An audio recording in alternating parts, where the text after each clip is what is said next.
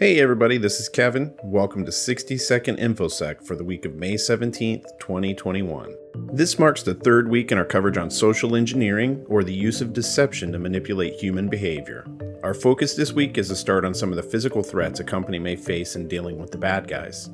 The primary goal in all physical attacks is to gain access to an otherwise controlled space, like an office building or even your data center.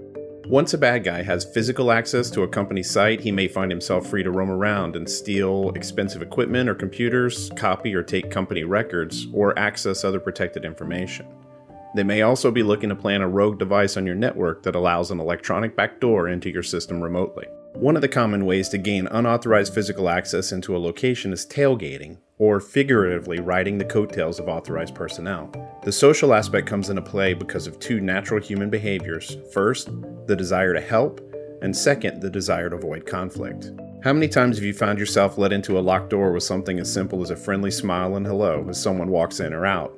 Imagine if your arms were full of boxes or something else awkward to carry. People are naturally inclined to be helpful and get that door for you.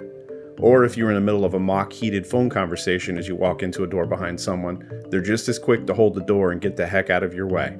A company has to be diligent and train their employees to be comfortable enforcing physical controls. It's okay to be helpful, but every employee needs to badge into the control system when entering or exiting the building. Badges should be prominently displayed, and your employees should never feel bad about asking to see one when it's not visible. The bad guys want in, and it takes everyone doing their part to keep them out, especially physically. Tune in next week for a couple of other tactics of physical social engineering.